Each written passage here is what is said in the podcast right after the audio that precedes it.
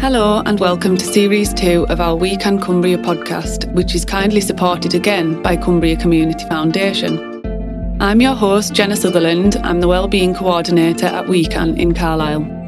In this series, I'm going to be inviting some more real local people to share their health and wellbeing experiences and expertise in authentic and open conversations with me. Real people telling their own stories in their own words.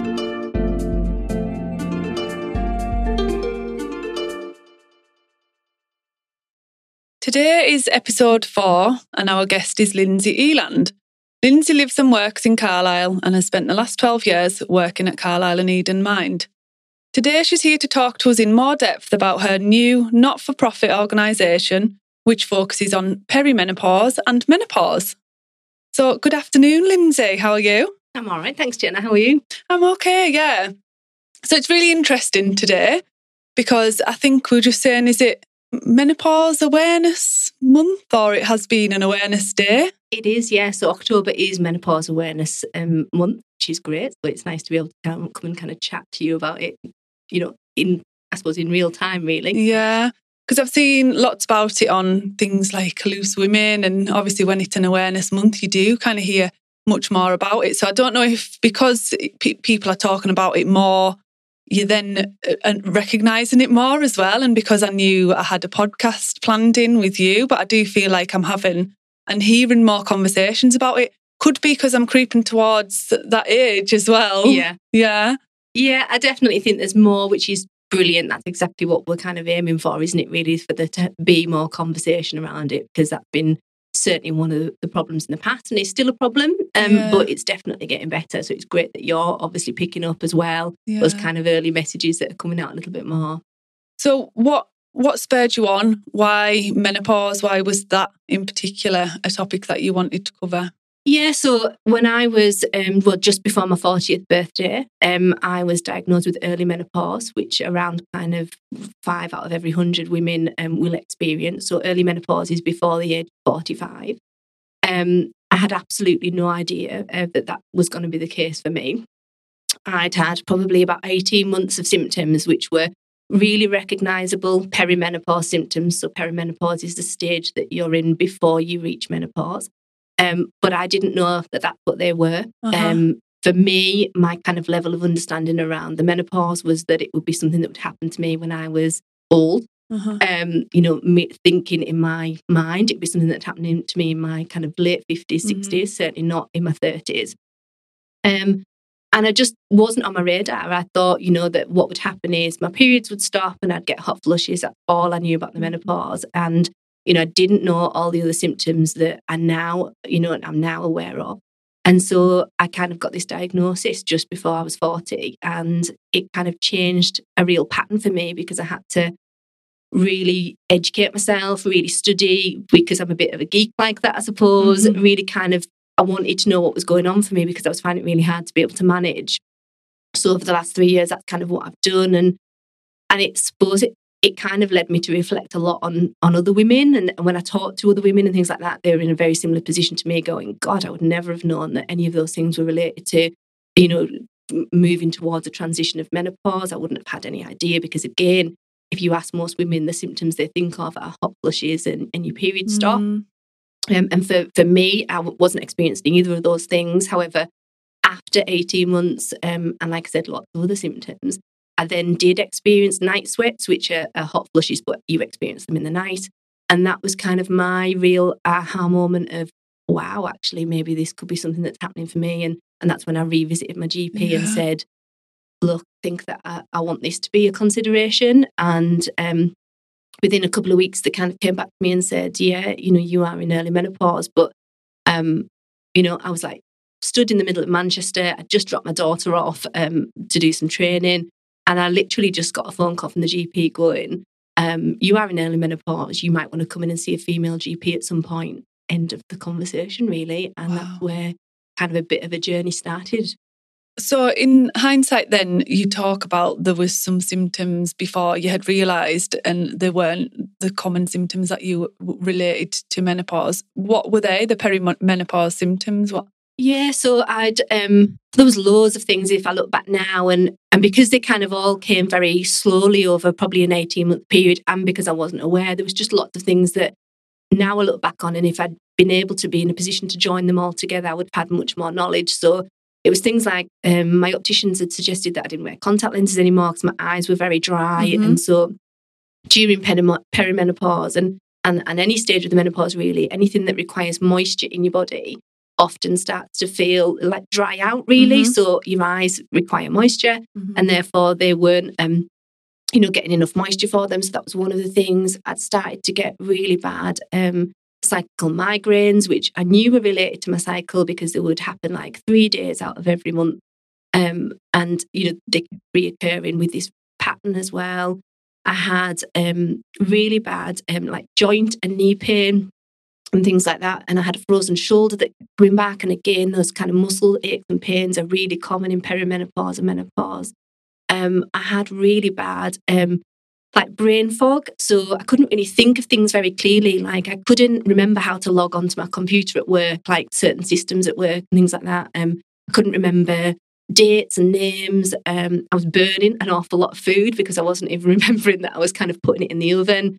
Um, so there was lots of things really when I look back, and they kind of all just built up over mm-hmm. eighteen months, some of which, you know, I was attending my G P and talking to them about. Um, but again, because we probably, neither of us, neither my G P nor myself, were putting them together as a, a bigger picture. Mm-hmm. We weren't aware. And that's where it's so important for women to have that information and education around what are menopause symptoms. You know, there's thirty-six on average, but they say more if women are are like physically monitored more closely, they often pick up more. But there's thirty-six on average that women will experience. And if we know what they are, we can start to kind of understand, you know, are they increasing? Are they becoming more difficult for us to manage? And, and they can be the signs that we might be entering perimenopause, which, you know, a lot of women will start to enter, you know, when they're kind of in their forties. Mm-hmm. Um, not like I thought when I was thinking, you know, I'll be around my sixties when that was happening. And, and that was just my level of knowledge. And, you know, I'm a mental health professional. I knew my mental health really well, um, but I was starting to feel anxious about lots of things, and I knew it wasn't the same anxiety that I'd experienced in the past. I knew this felt very different. Mm-hmm. Um, and again, that was one of the things that I think has spurred me to to develop, you know, the organisation and the training that we offer, is the fact that lots of women, about, you know, one in every two women will experience anxiety during perimenopause and menopause, and lots of those women will not recognise that that's a symptom yeah. of, of menopause. Um, and the early stages of menopause as well. And and so for me, from a mental health point of view, I was just like, this is just not okay. You know, mm. the statistics around mental health and menopause and perimenopause are quite, you know, just quite difficult to accept. You know, sixty-six percent of women that go to their G P practice to, you know, with related menopause um, anxiety are offered antidepressants, you know. And that's not, I'm not having to go to G Ps there, you know, that you've got to be compassionate to everybody really. But it's just, for me, that figure kept sticking out and thinking, wow, you know, that's just something that with some education and some support, we can have better understanding mm-hmm. about really. And I think I'm just picking up on the fact there that you, you said, because to me, it sounds like you've been so in tune with your body and you've really picked up, although it probably didn't feel like it at the time, but you probably have picked up on that a lot sooner than most women, and the majority of women maybe aren't as in tune with their bodies, and in particular the mental health. Because like you say, you're a mental health professional, you live in that world, you'll be aware of them, them things that you need to pick up on. But for anybody else, I think it would still, it, it probably would still be undiagnosed, and I think it's only because you've been aware of it that you've managed to to get that.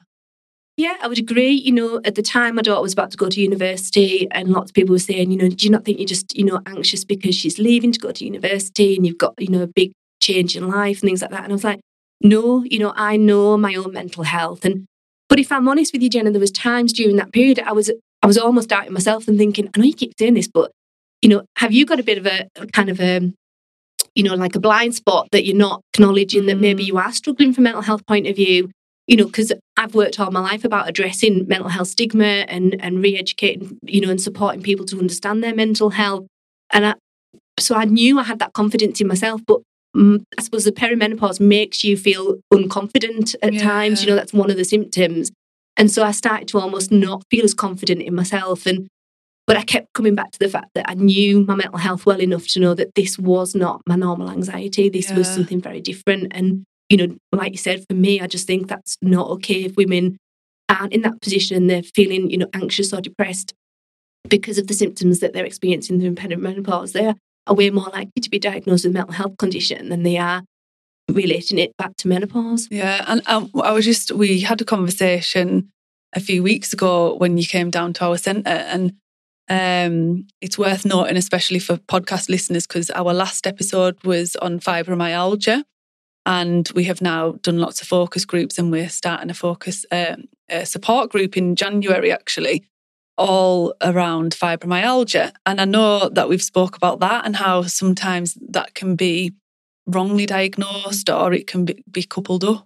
Yeah, you know, because, you know, for example, for me, I was experiencing really bad joint pain, like my knees and everything were just really, really sore. And I was thinking, you know, a couple of things, everything goes through your head, doesn't it? I was thinking, have I got arthritis in my joints? Have I, you know, I love going to the gym. And I was thinking, God, have you just done so much that you've almost, you know, that old wise tale of, have I worn out my knees kind mm. of from like running and being in the gym and stuff, which is, you know, completely inaccurate. But that's where my brain was kind of taking me to. When, you know, people are diagnosed with things like fibromyalgia because, you know, they have these symptoms and, you know, they're not sure what's going on for them. And so it's just really about kind of educating, offering information and support to, to women, to whoever comes into contact with those women, you know, mm. whether that be hairdressers or, you know, um, a beautician or somebody that they work with, or, you know, any of those people that women, you know, come into contact with, friends, um, you know, sisters, whoever, mm. that can have those conversations, their own partner. Um, anybody, so that you feel more comfortable having those conversations and, and, you know, sharing that information. And just to be able to say, have you considered that it might be menopause? Because yeah. I think even going back just a handful of years, people, unless it's, again, I'm aware that sometimes the, the world I work in now, we have very open and honest conversations, but I do feel like there has been a shift with menopause and people are starting to talk about it, and there's definitely been heightened um, awareness with employers having to have more understanding for their employees. Yeah, there is. You know, at the moment on Friday, there's there's a rally taking place in London, um, which one of the, the M Ps has has kind of um, organised, really, and that's about bringing, you know, information to Parliament around making some changes around the menopause and the support that's offered to women. And one of the things that, that you know that they they've got in that. That kind of reading is around, you know, workplace, you know, supporting people in the workplace, really, because the figures when you look at workplace employment and women that are experiencing menopause are really, you know, just not great at all. And, you know, I look at how the changes that employers have been willing to make around um, mental health support within the workplace. And I think it's really similar that we need to kind of bring those open and honest conversations into workplaces as well. You know, you've got women that seventy-five percent of women are saying, you know, that their menopausal symptoms and perimenopausal symptoms are affecting, you know, them, themselves when they're in their work. And, mm. and it's really important to say that that's not the quality of their work and it's not the capacity of them being able to do it. But sometimes those symptoms are going to prevent them from being able to engage in their workplace in the way that they want to. Mm. Um, and if we can make some small, simple changes and just have those conversations, then workplaces can keep hold of really valuable women that are, have got a lot of experience and a lot of knowledge, and maybe have been an employee of theirs for a period of time, and they, you know, can just make some small kind of supportive changes that will really help them. Because the brain fog instantly. Yeah. How would you approach your employer and say, "I'm really sorry, but I just am really struggling with brain fog"? Because you'd be frightened, wouldn't you, that they were going to think, "Oh, crikey, she can't cope with the work anymore." So how? How do we approach them conversations with an employer? What's the best approach for, for, for a woman? And if for any employers that might be listening, how can they support? Yeah, I think it's about what you said, that that more open conversation. And it's it's understandable that we're going to be a little bit nervous about having those conversations because, you know, I did, I thought, you know, is it going to reflect on how people feel I'm capable of doing my job? And I love my job. Um, you know, and I've done it for a long time, and I, I know in my heart that I'm good at my job, but, you know, there was things that I needed to make some adjustments and changes so that I could make sure that I could continue to do it at the high level that I expect of myself and that I want to deliver for the people that I come into contact with. So for me, it was things like, you know, making those changes of just going, you know, I'm going to have to make notes. I'm going to, you know, keep a record of things. I was m- much better about using a digital diary so that I knew you know, what I had on and, and planning time out, you know, making myself have like focus time so that I could block everything else out for an hour and just concentrate on that piece of work, because then I would make sure that I would have a break. You know, and employees can offer things like that. You know, they can offer simple changes in the workplace, like, okay, well, you know, how can we support you in, in meetings, for example? You know, you might need to, to be able to take notes in those meetings. You might want us to follow up a little bit with some actions around them so that we're all in agreement and, mm-hmm. and we know what that is. Um, you know, there's small things that, that we can change in, in a workplace. You know, for example, even things like making things more comfortable within an office space for, for you know, an individual. So if you're somebody that is experiencing hot flushes, then you might not want a huge, great big desk fan brought into the office and yeah. set on your desk. But, you know, you might, you know, for example, Carlisle City Council, they provide um, their empl- female employees that are experiencing hot flushes with really discreet, small um, U S B pluggable fans. So they just plug into the U S B on their desktop. There's no big, yeah. you know, desk fan sat on there, but that women can still experience that, that sense of coolness that she might feel that she needs. You know, it might be that you want to set up a little group within your workspace so that, you know, ask the women that are there, you know, mm-hmm. turn it back onto them and say, what would you feel would be supportive for us from an employer point of view? Some you might be able to do, some you might not. Um, you know, and we get that, you know, it's a tricky one sometimes mm-hmm. to be able to manage. And that's one of the reasons why I designed our, you know, workshop that's Glow in the Workplace. So that's a workshop that we offer to workplaces to kind of come together, share like knowledge and understanding around the menopause. So we help raise awareness, and then we also work with them to go, okay, so what kind of changes would you like to offer either to your employees, or what, you know, what are your employees, what would they like to see, mm-hmm. you know, that would be helpful for them. Um, and then that allows those employees to feel more supported in the workplace. Um, you know, we help to to start those conversations. You know, how do you have them in a sensitive manner, but much needed conversations, you know, so that everybody can kind of thrive in that space at work, really. Mm-hmm. So you've got the workshop that you can deliver, what's it called, did you say? Glow in the... Glow in the Workplace, which is for workspaces. So either that can be for employers to come on, um, you know, and, and learn those kind of skills and, and develop those skills really around kind of addressing the issues around menopause, you know, supporting their employees.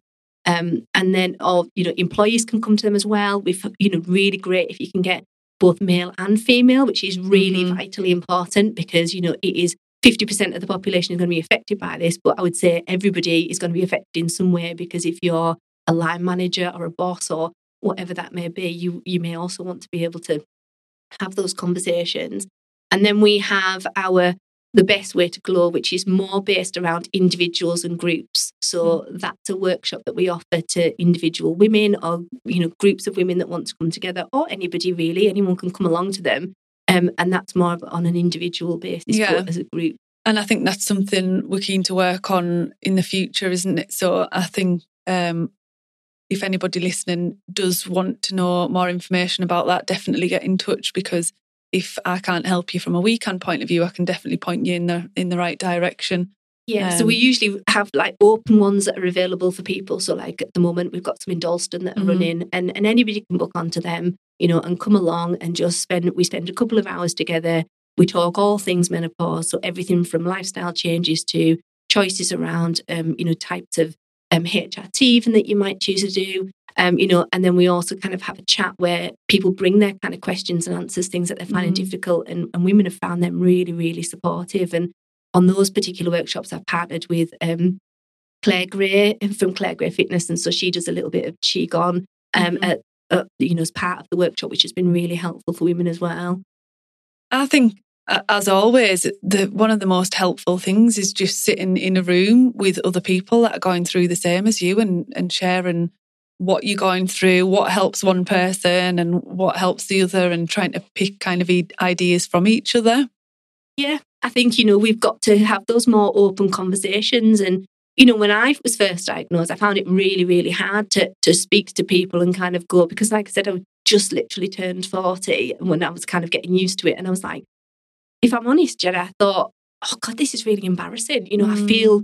I feel really old. I feel really uncomfortable about it. it. You know, how on earth am I going to have conversations? Which, you know, I suppose is quite funny thinking where I am now, um, you know, and that I've chosen to kind of almost share it very publicly. Mm-hmm. But I think, you know, I suppose I took that decision because I just thought, you know what, I don't want other women to be in this position, and I don't want people that are trying to support those other women not to have the knowledge mm. to know, you know, how can we help? And I think it was just driven by that, really, that I decided, right, okay, well, what can you do? And and I've seen the progress that's been made in mental health over the years and how that has gone from being a subject that people found uncomfortable to talk about, didn't know where to get support from, didn't know how to, in, you know, um, kind of manage it on in a day-to-day basis to, to some real changes, positive changes mm. that have taken place. And I think we need to see the same when it comes to kind of menopause, really. I completely agree. I think I applaud you for, for everything that you do. And at the minute,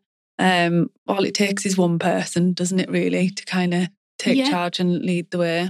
And it, it just takes that one person to work with other people, mm-hmm. you know, and, you know, for all the women that come to the workshops, you know, one of the pieces of feedback that we get a lot is that, I've not, gosh, I feel just so much less alone. And mm-hmm. why on earth isn't this, you know, done more, you know, just in general, you know, everybody should be signing up to this. And, and if I had my way, you know, what, what we really want to do is is work with, you know, women that are just entering kind of their forties, mm-hmm. because that's a time when we really need to go, right, okay, what's the information that I need to know? Because I think that doesn't necessarily change the symptoms that you're going to experience, but if we understand that they're coming, mm-hmm. because, you know, seventy-five percent women will experience symptoms of, in perimenopause and menopause, you know, quarter, obviously, you know, women won't.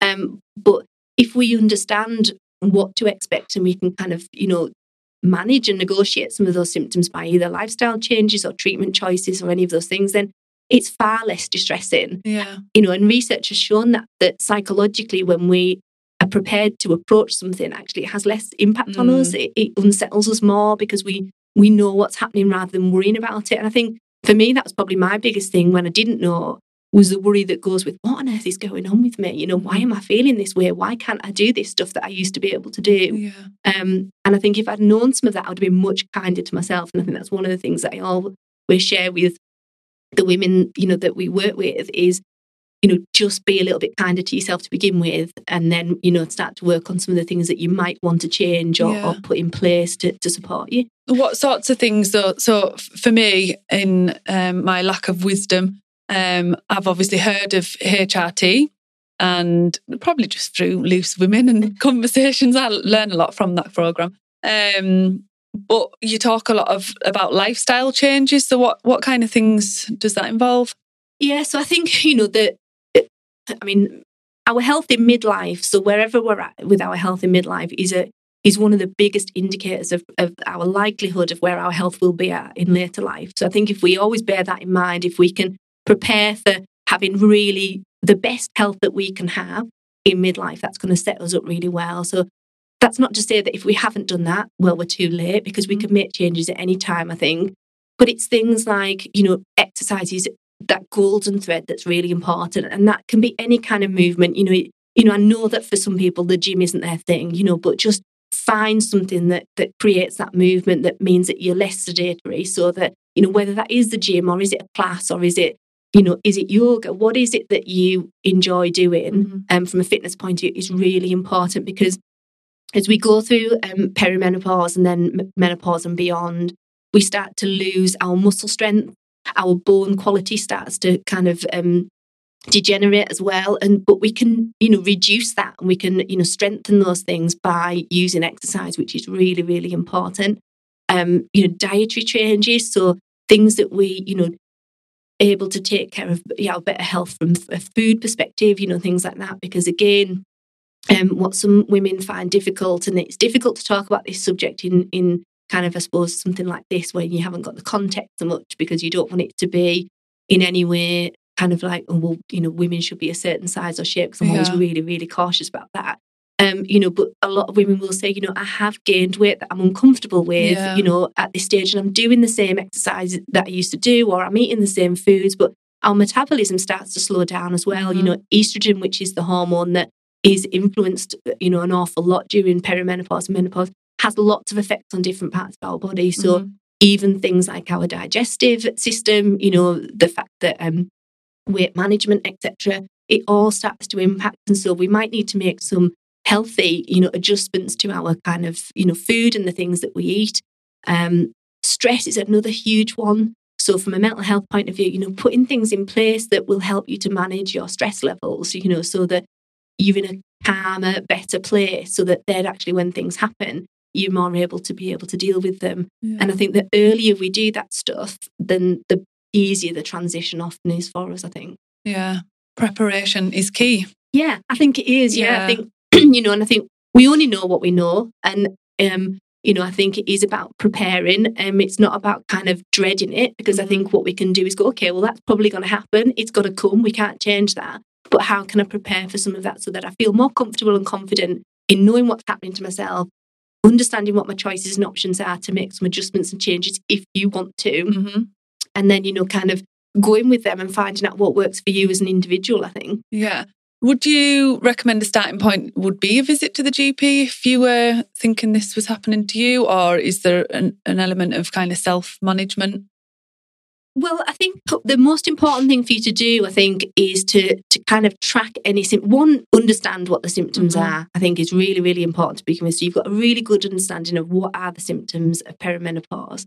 Then I think track those symptoms over a period of time. So there's a great app called the Balance app, which um, Doctor Louise Newson um, has set out for free, um, which is a brilliant app, and it's free to download. And basically, you just it's a way to be able to understand the symptoms and also track them. So you can track your symptoms over several months, and then you can see, okay, so which ones are starting to affect me, which ones are more consistent, which ones, you know, have now reduced a little bit. And if you start to see a pattern where actually you start to think, actually, some of these symptoms are impacting on me quite a bit now, and I actually want to make some changes, you can take that to your G P. You can print off the little report that it gives you as well, which is brilliant. Take it along to your G P and say, look, you know, I'm, you know, I'm, I'm entering this kind of age. These are some of the symptoms I'm experiencing. I'm starting to find that actually they're they're quite, um, you know, kind of, you know, affecting my quality of life, mm-hmm. really. And therefore, you know, I'd actually like to have a discussion around, could it possibly be that I'm in perimenopause, or could it be that I'm, you know, reaching the, the stage of menopause? Um, you know, and then have that discussion with your G P and talk to them about it.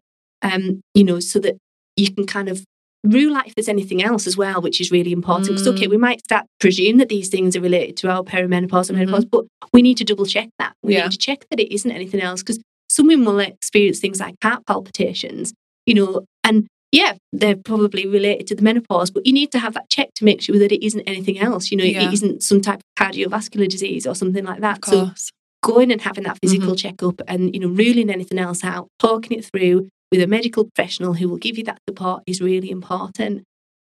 The only thing I would say there, and this is not in any way, um, you know, I'm not in any way trying to be discompassionate towards G Ps, because I appreciate their time and their training and all of those things.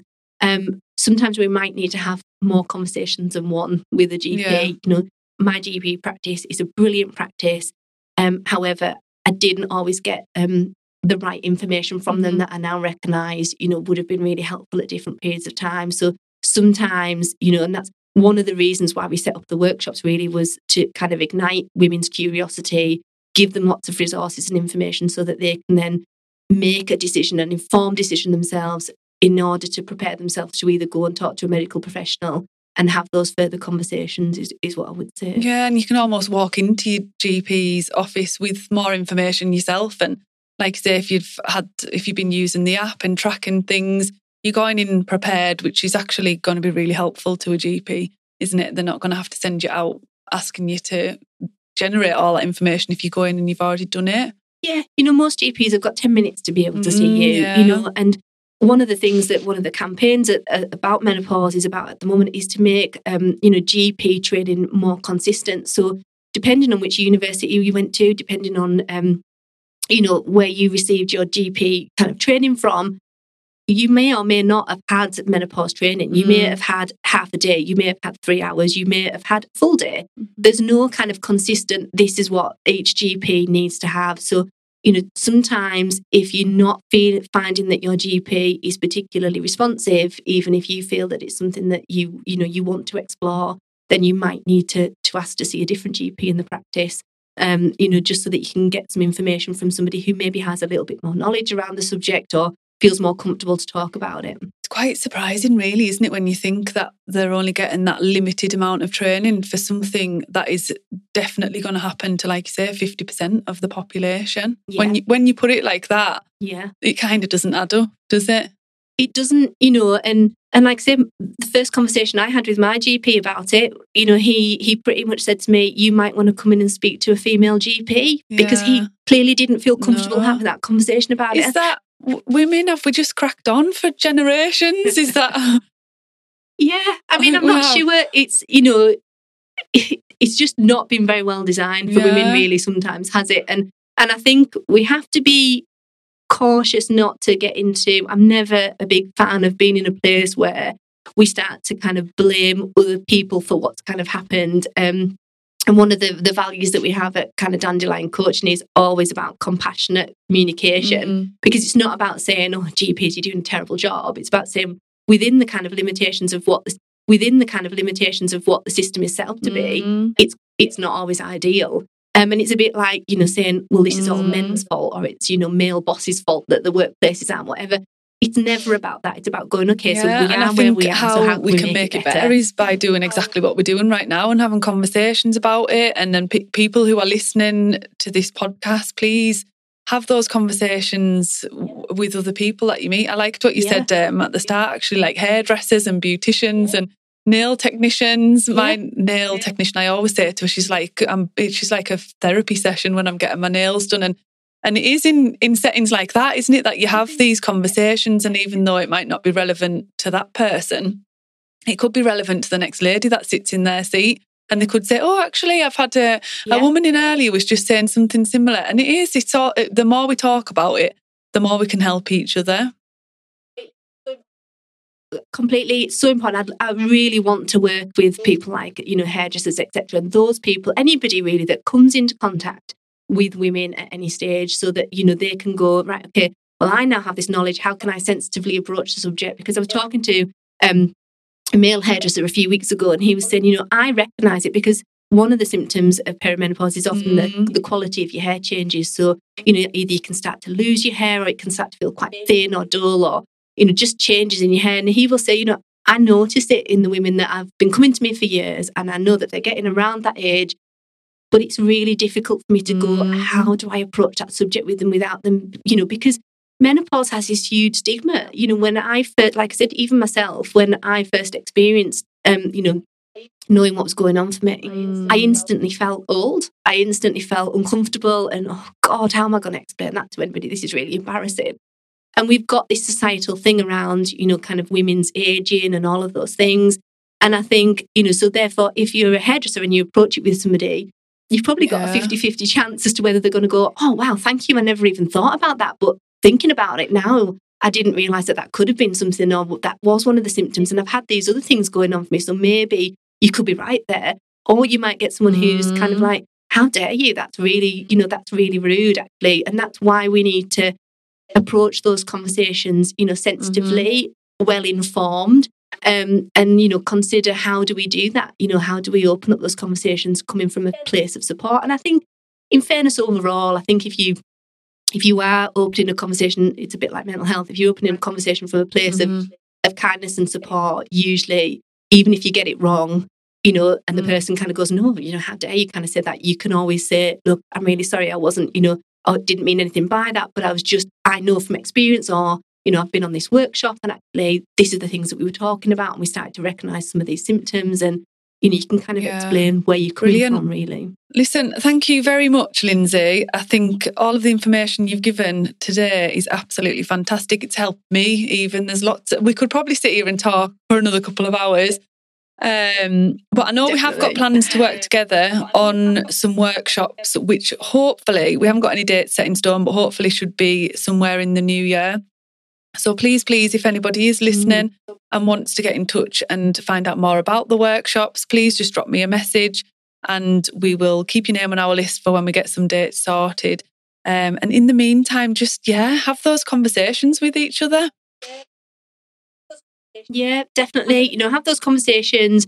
Have a little look on our, um, we've got some social media and like a website, mm-hmm. so you can have a look on that. It's got more information on there as well.